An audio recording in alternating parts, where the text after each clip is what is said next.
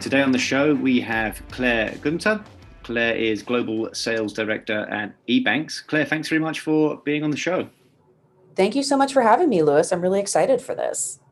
Wonderful. Let's uh, get right into it, Claire. I could uh, give you a potted introduction, run through your resume as I as I see it on LinkedIn, but I'd much rather hear it from yourself. So why don't you um, tell our audience a bit about who you are and, and what you've been doing?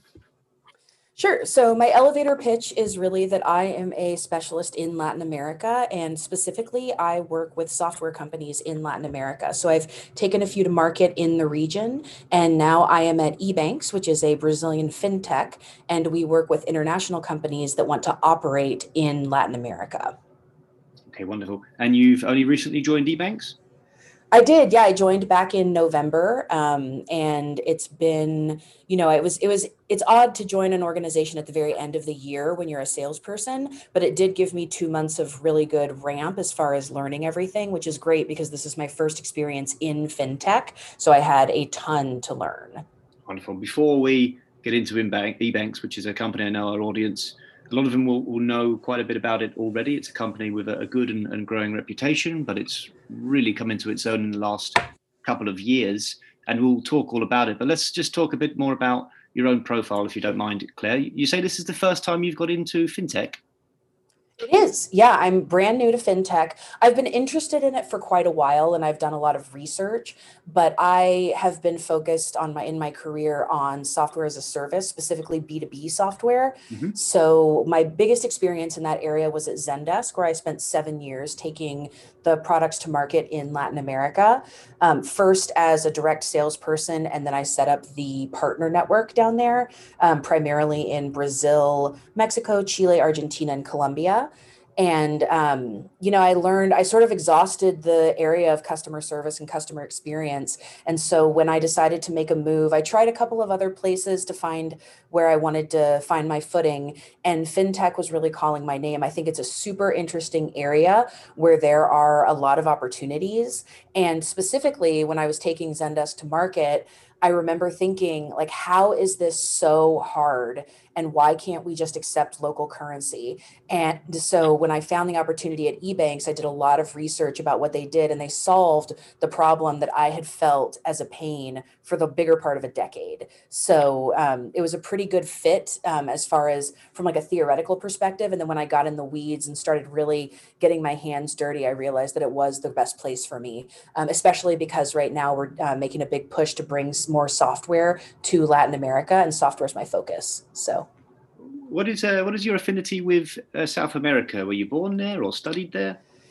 You know, it's I my my time with Latin America basically started with Zendesk. I did my senior year of high school in Spain as a foreign exchange student, so I already spoke Spanish. Mm-hmm. And then I had lived in Barcelona for many years and I spoke Catalan and was actually a Catalan translator and interpreter for many years. Wow. And when I moved to San Francisco, you know, with the time difference being nine hours and really the East Coast of the US is more Europe focused, I found that if I wanted to use my language skills, I was really going to need to focus on Latin America. Uh, for a while, I worked at a translation firm where we had translation software. That's kind of my, the way I dipped my toes in the water for software. Mm-hmm. But basically, when I got to Zendesk, I realized there was a huge opportunity and that no one was following up on the leads for linguistic reasons. So I started following up on the leads in Spanish and basically, as a joke, told our COO that I was happy to learn Portuguese and cover the Brazilian market. Mm-hmm. And um, at that time, we had like four leads for every four leads in Brazil for every one lead in the rest of Latin America. Mm. And so he surprised me by saying, if you're serious, no one else is going to do it. So take the classes and go for it. And that was really how I started my time in Latin America. Um, and in fact, about almost a year after I started Portuguese classes was when I made my first trip down to Brazil. And from then on, I started spending about a month of every quarter in the country to build out operations and work with our clients. What an adventure. That's fantastic. And how is your Portuguese now? Is it, is it fully fluent? It, it is. It is. I mean, I certainly have an, an accent. Portuguese people tend to ask me if I'm Brazilian, which is hilarious. If you saw me physically, I do not look like any Brazilian person has ever looked. Um, and then Brazilian people often think that I'm of Portuguese descent. So it's fluent enough that people think that it's my first language, but it's not so fluent that they would think I was a compatriot. Amazing. So great, uh, great life and work experiences. Just jumping back to Zendesk, what were some of the um, experiences you had trying to sell that product down there in regards fintech or lack thereof? I know that's not a fintech company, but you said you was already able to see some of the bottlenecks in uh, the payments infrastructure down there. Um, what were some of the issues uh, Zendesk and its customers were having back then, a, a few years back, due to the lack of good modern payments companies?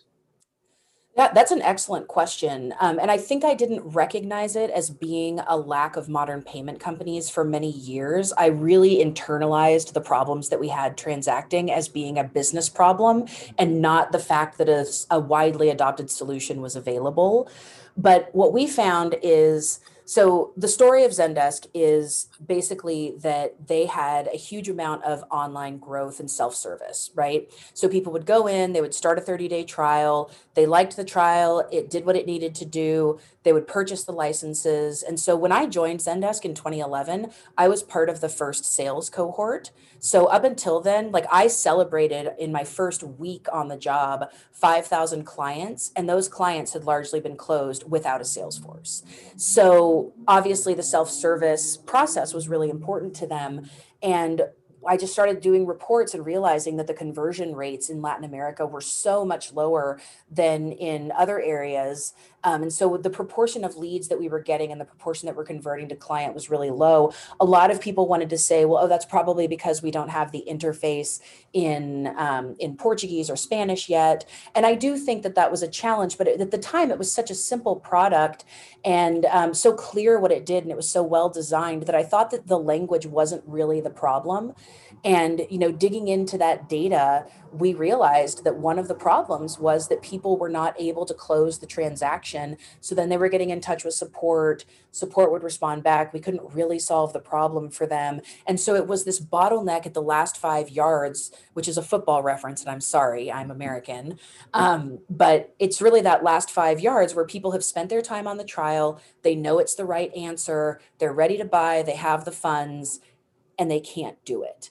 And that was really the most painful and disappointing part of the process. And I saw that repeated at other SaaS companies. Once I started working on Latin America and talking about it, friends at other SaaS companies would get in touch with me and tell me about their problems.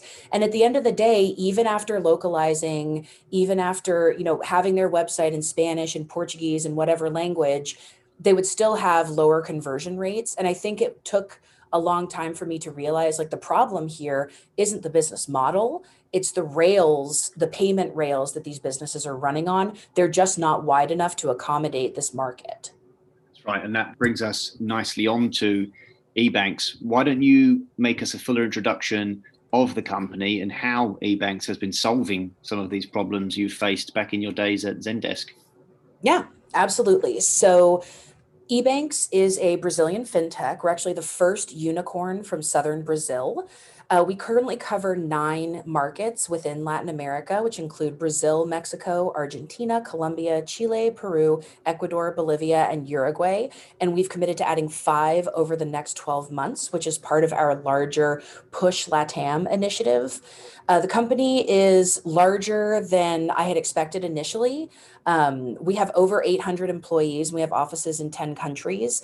Um, I say offices right now, obviously, I'm working from home just like you and everybody else. Mm-hmm. Um, but we do have a pretty strong, uh, a small but mighty team in San Francisco. And right now we service over a thousand merchants and we have over 70 million people transacting on the platform um, through our more than 100 payment methods throughout the region. So we offer a different different models for business. You can go local, which would be where you transact in Brazil and stay in Brazil. Mm-hmm. You can go cross border, which means that you're able to transact in one, whatever country we service and we can settle in your currency. So typically USD or euros.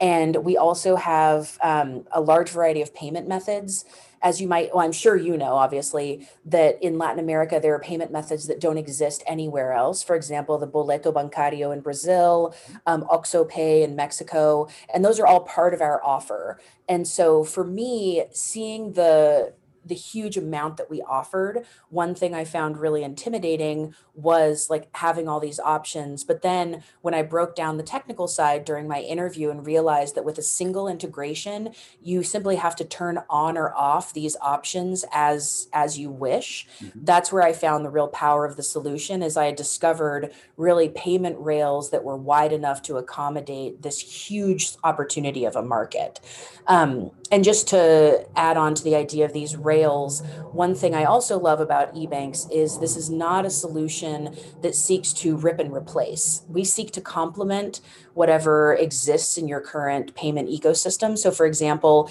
if you are transacting successfully in the United States and you don't want to change that, we're not going to ask you to. We're going to work with the solution that you have in place, and we sort of fit in like a really well shaped jigsaw piece right where you need it to cover Latin America. We started PCN 12 years ago with a view to serving the fintech community from a growth perspective.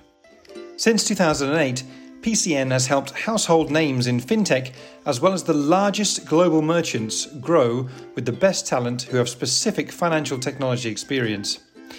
If you are a VC with a portfolio of fintech businesses, a scale up looking to hire the best talent, or a merchant looking to hire a head of payments or an entire payments team, get in touch today for a no obligation consultation on how PCN can help you accomplish your hiring goals. Fantastic. It was a, a, great intro, Claire. I can see why you've recently become global sales director for this company. that was that was comprehensive. I, I really enjoyed it. So, who are I'm the glad. who are the who's the average customer of EBANX? What, what's a typical merchant look like? Well, it's hard to say. I mean, I would say a bird's eye view of our typical client is a client that wants to go to market in Latin America, right? Right now, we have an incredibly powerful B2C practice. So, what that means is, you know, B2C is business to consumer. And so, we're a very, very popular option for companies that want to sell items into the market um, from really any vertical. You know, we work with a lot of retail companies, we work with online marketplaces. Um, we also have great partnership with some wonderful subscription service and recurring use services. And so there's no specific profile. It really is just about wanting to operate in Latin America and deciding that the opportunity is worth the investment, not just in getting EBANX as your payments platform, but also the investment in time to take your company to market in region, right? And, and I know from experience that that's a huge investment, but we certainly make sure that once that investment is made, you can close the loop and convert those transactions. Um, is Brazil still the biggest piece of the e-commerce pie in, in, in LATAM? And does eBank still have the, the bulk of its merchants there, or is it kind of spreading out more fully across the continent? You know, I don't know the breakdown of where how the business that we do country by country, but I will say that when I speak with country with companies, most of the time their first question is, "Well, talk to me about Brazil, and then we'll talk about the other markets." And I think that's just natural because Brazil has, you know, it has the biggest population, huge adoption of um, online services. As I said, I focus on B two B SaaS, and Brazil really has the infrastructure for that other countries do too. Like I was, I had a, a, lot of success in Argentina, for example, when I was with Zendesk, and Argentina also has a great infrastructure for that. Um, Colombia as well, Mexico, but Brazil is where I've seen a lot of the big growth opportunities, and I think that that just has to do with the fact that Brazil is the perfect storm of a really innovative culture that is taken to the cloud like nothing I have ever seen before. Yeah, yeah. So there's a, there's a huge opportunity there to bring um, kind of tech native SaaS companies from the US down to do business in in Brazil for Brazilian businesses and end consumers and and vice versa. You know, there is, but also there's a huge opportunity for Brazilian solutions to sell into the rest of Latin America. And I think that's another piece of the EBANX business that I love is it's not just about having companies from outside of Latin America go into Latin America and be part of that ecosystem. It's about taking businesses from Brazil and bringing them to Colombia, taking Colombian businesses and bringing them to Brazil, to Argentina. And so really it's it's about access. And we want to give that access to the people that want it. And so sometimes the market asks for it and there's a company that responds to that, or sometimes a company, you know, does the work, realizes there's an opportunity and goes for it. Um, but they can come from wherever. That's great. I like the idea of um, Brazilian, Colombian companies having a chance to become unicorns in their own right, selling to other countries in the region rather than big, uh, big powerhouses from North America or, or Europe coming in. That can still happen. There's still room for that, of course. But thanks to companies like EBANX, it gives these smaller local companies a chance to sell into one another's countries as well, uh, which is good for the diversity of the ecosystem, um, allowing new entrepreneurial companies to uh, to get started up quicker. Um, are you finding, and this, this is something I've, I've heard about in, in doing recruitment in LATAM over the last five or six years, very different regulatory systems between each of the countries, very different banking cultures. Um, how does EBANX tackle different financial uh, regulations to allow um, you know goods and services and money to flow cross border? Yeah, I mean it's it's our business model, and so we're built on top of a highly compliant idea, which is basically that the reason companies are not transacting locally is because there are a lot of hoops to jump through. Yeah. And so, what we do is we've jumped through those hoops and set it up in a way that we have the relationships and the technology that you need to go in. So, for example, a big value add, particularly to companies that are in the US, is that if you want to transact in Latin America, in any of the markets that we service, you don't need an entity and that has been a huge blocker because it's it's interesting to me how people who don't know the Latin American market really don't equate it with regulation. Mm-hmm. Um, in fact, there's a really uh, pretty strong misconception that Latin America is very kind of wild west, anything goes. Mm-hmm. And it is anything but. Mm-hmm. The regulations that are in place are there to protect, you know, the people, to protect businesses, to protect the market. And, you know, they're they're very important to comply with. And so we've gone through and made sure that we have specialists that have ensured that the way that we do business there is compliant. And then we bring other companies in on that, like on basically on the back of that work that we've done and they're able to do those transactions within the market without setting up an entity, without hiring people in the market. Um, of course, my hope is that ultimately their businesses in the market get so strong that they do start hiring people. Because again, in the same way that EBANX is about access, we're also about inclusion.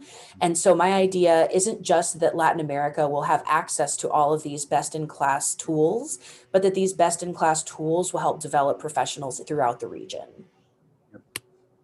Okay, so we've just been through a wild year. Was was 2020 was a was a, a, is a nice way to put it. And I know you joined EBANX towards the end of it.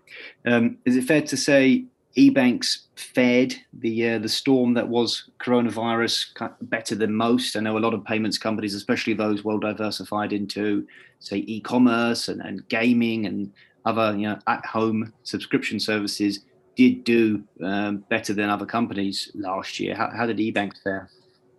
I mean, EBANX has done a beautiful business since it was founded, but in 2020, we actually saw really impressive growth of um, our local alternative payment methods. And I would say that that has a lot to do with the fact that people who were not transacting online before COVID started to transact online. And in Latin America, there's a large portion of the population that is unbanked. Yes. And so, but there are still ways to include those buyers in the financial system through things like the Boleto, the OXXO voucher, um, you know, payment by cash, all of those options exist. And so we accommodate those. And i do think that was a strength for our business is that you know in um, in the last two years these alternative local methods have uh, have accounted for i think about 29% of our total payment volume. And um, that obviously grew in 2020 because we just had a more diverse customer base buying from our merchants Talk us through some of those alternative local methods, Claire. You've mentioned them a few times, but I'm afraid I'm, completely ignorant of them. What are those payment methods? Gotcha. So when people transact online, typically, I, I, would say most people think of transactions online as, oh, I'm going to pay with my credit card. Maybe I'm going to pay with my debit card. Or if it's a large transaction, maybe it's going to be an automatic bank transfer, right? But all of those, those three methods rely on the person making the purchase to be banked. So they have a bank account, they have funds in that account and basically like that's how that works. So what happens when you have someone who doesn't have a bank account but does want to be included in these processes. That's where these alternative local methods come up. And so for example for the boleto in brazil there's it's basically a paper process where someone prints out the boleto you make the purchase but then you have to actually go to a physical location and pay for the boleto in cash. Mm-hmm. but once you've done that you've purchased your item. So it's a you know from an experiential perspective it's a little bit more work but it does mean inclusion for people who don't have bank accounts accounts or and that's not just people who you know maybe some people don't have bank accounts for choice but also we're talking about younger consumers for example you can have a spotify subscription when you're a teenager but it's very unlikely that you would have a um, that you would have a bank account okay. and so you can pr- pay for your spotify subscription through a boleto you know yeah fantastic Yep. Yeah, that's my Brazil. I that I, I tend to talk more about Boleto in Brazil because that's the one that I'm most familiar with. Mm-hmm. But every country in Latin America, or most that I'm familiar with, have a um, have a non-banked cash option that is traceable through some kind of tracking system to make sure that you can make transactions online. Got it. So one of the keys to eBank's success over the last few years is making sure it can take alternative, very localized payments methods um, and be very compliant um, with cross-border payments as well. Um, what are some of the new things the company is looking to do in the next, say, 12 to 24 months? What's uh, what are the new tricks you've got up your sleeve? Um, well, as I said, we're doing a lot of expansion. We have our LATAM push, and that includes five countries for 2021, mm. mostly in Central America.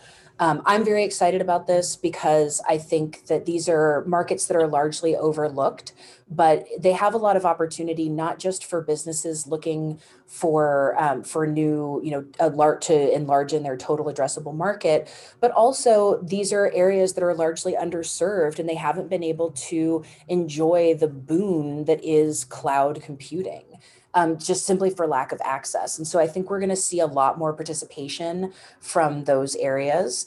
Um, beyond the LATAM push, I think, you know, we're always looking to add more payment methods. So even in the countries where we currently operate, we will have areas where it says coming soon, and we have a team that's working on bringing that out. So, for example, there will be some markets where we do offer bank transfer, other markets where we're still working on that.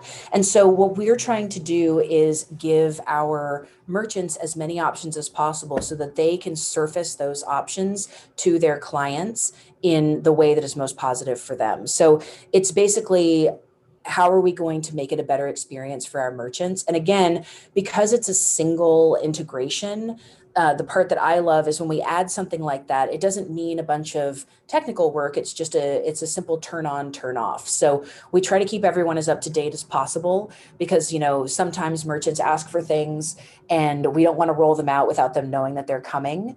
Um, I would say that a good example of this is actually the work that we did last year with Pix. Are you familiar with Pix in Brazil? Um, no, not really. Please, uh, please tell us. Yeah, so Pix is basically an instant payment option. Um, it's tied to your CPF, which is your um, personal identification number, or you can tie it to your CNPJ, which is your business identification number. And it's a way to handle instant payments, sort of an online answer to the Boleto.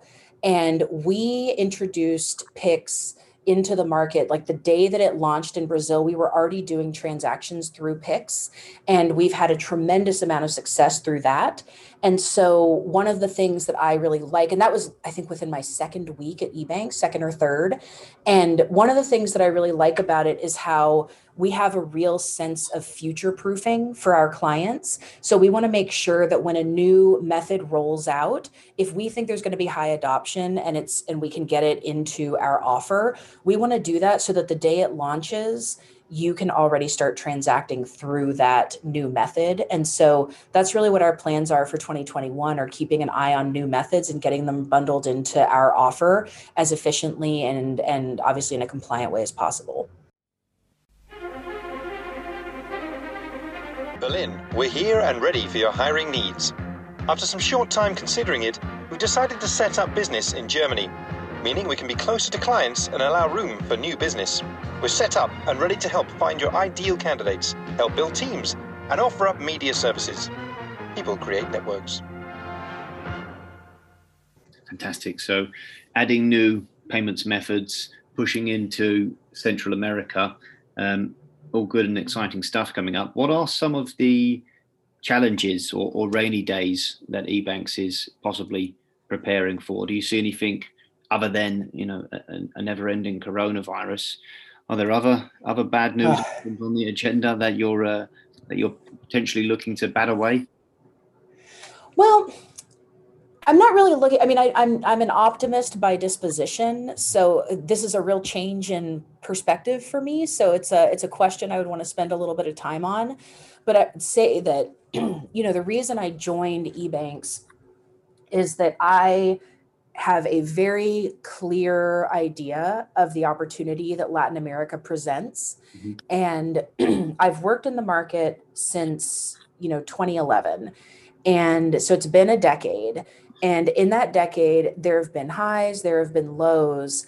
But I think the region as a whole is heading in absolutely the right direction and I think that the piece that's going to power that is inclusion.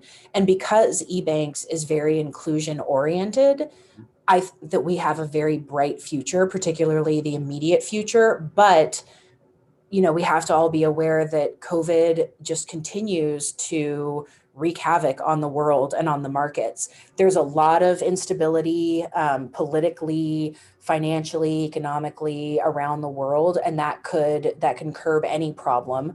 And I think there's also, you know, there's always the question of who else has recognized this opportunity and is creating a business on top of it and are we going to be you know are we competitors as well as partners and you know right now the state is definitely yes and I think that that's going to continue. So I don't see a lot of rainy days, but there is a lot of evangelism that comes with this role.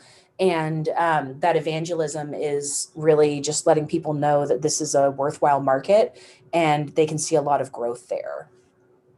So, if I'm a, a, European or a North American merchant looking to sell my wares in, in Latin America, um, got a great product or service. I've done my uh, market research. I know there are millions of buyers for what I'm selling in LATAM.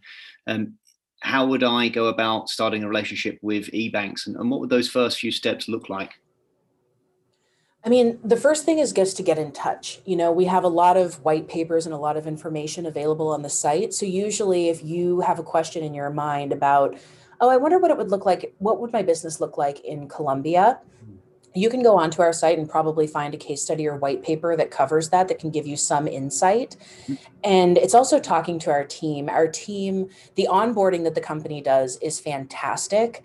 Um, i was actually a little bit worried about doing remote onboarding but one thing i did find and this is a little bright point within covid is that because even the people who are located in our headquarters are remote for the time being. Mm-hmm. it actually felt like a really kind of moderated equal experience where we were all living the same thing. We were all floating heads you know? It, it, wasn't it wasn't that there was a group at the office and outside of it. And because of that i've seen the people who are being onboarded are getting a really fantastic education not just in what we do but in how we do it and so we're very able to communicate that to our clients. Mm-hmm. Um, oftentimes, our clients come to us with precon with preconceived notions, like I want to go into Colombia and I only want to offer a credit card. How do I do that? Okay, we can certainly do that. But like, is that the best way to address the Colombian market? Like, are you sure you don't want to look at some of the some of the other options, maybe debit card? And so it becomes more of a conversation. So really it's about getting in touch um, and I would also say that we have a huge practice that goes beyond payments. And so we also have a localization practice where we can help people maximize their investment in the region. And we have a lot of expertise internally and that we're that we're always happy to share. So really it's about getting in touch, which in that sense, I feel like EBANX is still you it very much shows its Latin American roots, right? Like get in touch, let's talk about it. That has been my my experience in in every time in Latin America is it's a very a very talkative and conversational culture. Um, not that Latin America has a monolith culture, but I will say that I do a lot more talking and a lot more chatting than I did when I was focused on the U.S. What's the market like for buy now, pay later or installment payment type products, which have gone absolutely bonkers in, in, in Europe over the last three, four years? Yeah, I'm super happy you asked about that. I, you know, in the US, installments aren't really that big of a deal. I think it's becoming a bigger deal because that option is just starting to exist. But, um, you know, I've lived in places where installments, I mean, you'll go in to buy a fan um, and they'll say how many how many installments yeah. Like, well i guess just one you know um, so i think first of all just understanding what installments are so an installment the idea of installments is that you can break up a lump sum into different parts. So i'm sure i know that you have a very fintech fluent audience but i just want to clear up what that is. So it's not it, you know you can say something like oh it's it's taking a, an annual contract and breaking it into quarterly payments but installments can also be you know paying the entire annual sum up front but over the course of a month right? So installments are very flexible and it's basically it's a cultural tradition.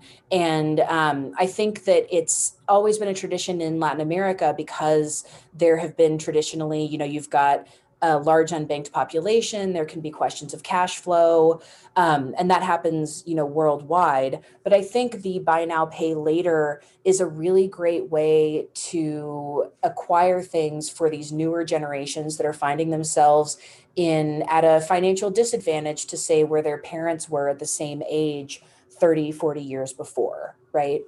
Um, so I think that part is going to grow. And I think that solutions that include installments and buy now, pay later are going to be important. And regardless of what you're doing now, knowing that that's on the horizon can help inform you to make a better decision about where you go with your business when you decide to to get some rails going for those those payments. Yeah, uh, uh without wanting to touch on any kind of sensitive R and D areas, is EBANX looking at offering its own buy now pay later solution, or would it just partner with a, a local you know tech provider for, for such a solution? Well, we already offer installments, ah. um, and I so so installments are a piece of our solution that can be surfaced to the end user through a variety of the payment methods that we offer. Mm. So that's a piece of our platform and has been um, one of the things that I love about it as someone who's focused on B two B SaaS is um, I don't know if you know this or not, but in, in B2B SaaS, if you have investors, what the investors are looking for is ARR, which is annual recurring revenue, mm-hmm. versus MRR, which is monthly recurring revenue. And one thing that I see installments as is a path to ARR for software companies. Because a lot of times, what's holding people back from making an annual purchase isn't the price, it's the fact that they need more time to pay that down. And so if they have to go monthly, just because that's how it works for them, they're going to go monthly. But if you offer them an installment option, they'll go annual, and that really does bolster your annual recurring revenue or ARR. Um, and so that's one of my big focuses when I talk to SaaS companies is how to handle installments. And honestly, that's also where I hear the biggest sigh of relief because I usually bring it up proactively and say, oh, by the way, we do offer installments. And that's when people say, okay, Tell me more about that. I'm getting tons of questions about installments. I don't know how to handle it. We don't even offer those in the US. So, how does this work? Um, so that's really a piece that I do a lot of educating on. Yeah, because it's quite it's it's quite technical um, financially. You have to be very financially literate to to walk a, a customer through that. Uh, and it, it, sounds like you're you're you're well placed to help them understand that solution, which can save them, I reckon, a, a heck of a lot of money Um, yeah. Do you want me to give you a quick statistic? Yeah. I don't know if you like to have the real numbers out here, but we actually did a study back in our 2018 2019 edition of Beyond Borders, where we interviewed over 3,000 online customers, specifically in Brazil. And we asked them how, what was their price threshold for wanting installments? And about 80% said that they would opt for installments for any purchase over USD 50. Okay. Wow. That's almost everyone. That's a huge number. Yeah. Walk, walk, walk us through that in layman's terms, Claire. What does that? What does that? What does that mean? Yeah. So, well, you've got you know a thousand consumers in Brazil, and they're all interested in buying a variety of things online. And if they're smaller transactions under fifty dollars, like under fifty dollars, then they can probably do the lump sum at once. But let's say that they see an outfit or a shirt that they want that's more expensive than that, they definitely want to buy it. But only two hundred of those thousand would actually make that purchase in one go. So you're basically leaving out eighty percent of the market if you're not ad- if you're not offering installments. Wowzers. Okay. Yeah. So yeah, you had to, you to tell me twice, but I get it. okay, e- exciting stuff. Um, yeah. Let's um, let's wind it up, Claire. This has been a really nice um, interview, finding all out, out about EBANX. Is there anything else you want to tell us about yourself, or about the company, or things it might be up to, or things we can look forward to in the next twelve months? Um, I mean, I think in the next 12 months, we, a lot of people, there's a lot of hand wringing and a lot of excitement over what the post corona world looks like. And I do think that this is a very much kind of BCAD situation where there's things that were before coronavirus and things that were after. And a lot of people cite, and I agree, that the coronavirus or COVID 19, however you want to call it, has been an accelerant. Yeah. So, you know relationships that were already strained now that you're living at home together you're probably looking to not be in that relationship. Companies that were having trouble figuring out their online go to market have probably missed the boat on that um, or they've gotten it together and are having a lot of success. And so we're seeing you know a decade of growth over the course of a few months. And i think that we're going to deal with the aftermath of that later where for example a lot of companies are going to reach the end of their existing market much more quickly than they thought they would and they're going to look for other markets right? Because that's the that's the game of survival and i think that having a company like EBANX support you in those endeavors is key to keeping that momentum and that growth and also being able to leverage the learnings that you had during this you know very hectic time to have a stronger business moving forward. So that's really the way that I see it. Um, I spent most of the pandemic unemployed. I lost my job at the end of February. Mm. And, um, you know, as my husband said, it was great for us as a family, terrible for me personally, yes. because even though I adore my kids, being the only parent on duty with nowhere to go was incredibly difficult for me. But it did give me time to think about okay, when I go back into the workforce, what is it that I want to do? Where do I want to spend my time? And how do I want to help people? And the what, what do I want to do is I want to help the B2B SaaS industry. Where do I want to do it? I want to do it in Latin America. And how can I help? Well, I can help by solving the problem that gave me so many headaches throughout my career, which is payments in Latin America. And here I am. So I got to say that for me, everything looks very bright and rosy, which yeah. is exciting because I need something to look forward to these days. That's brilliant, Claire. Thank you for ending on, on such a high. You've you've found your your vertical, your horizontal, and, and your region, and they've all come together in this uh, in this job at, at EBANX. So we wish you uh, the very best with it. We'll uh, we'll watch your your progress over the next year or so. We'd love to have you back on in a, in a year to let us know how 2021 has gone. Oh, I would love that. That would be wonderful. Okay, well, uh, we'll leave it there for now then. Claire, Claire Gunter, she is Global Sales Director, excuse me, Global Business Development Director for EBANX. Claire, thanks very much for being on the show. Thank you so much for your time. It's been fantastic. Thanks for listening, and we'd like to leave you with a more serious message from our partner Free a Girl, who are dedicated to fighting child prostitution and impunity all over the world. Hi, I'm Eveline, CEO and founder of Free a Girl. Every day, 2 million children, especially girls, are being held captive worldwide. They are locked up and exploited in brothels, dance bars, or online, forced into sexual exploitation.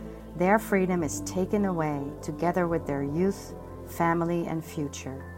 We are dedicated to fight sexual exploitation of children by rescuing these girls. Please join us, unlock their freedom, and unlock your potential by becoming a business partner. Please visit freeagirl.com for more information. Thank you.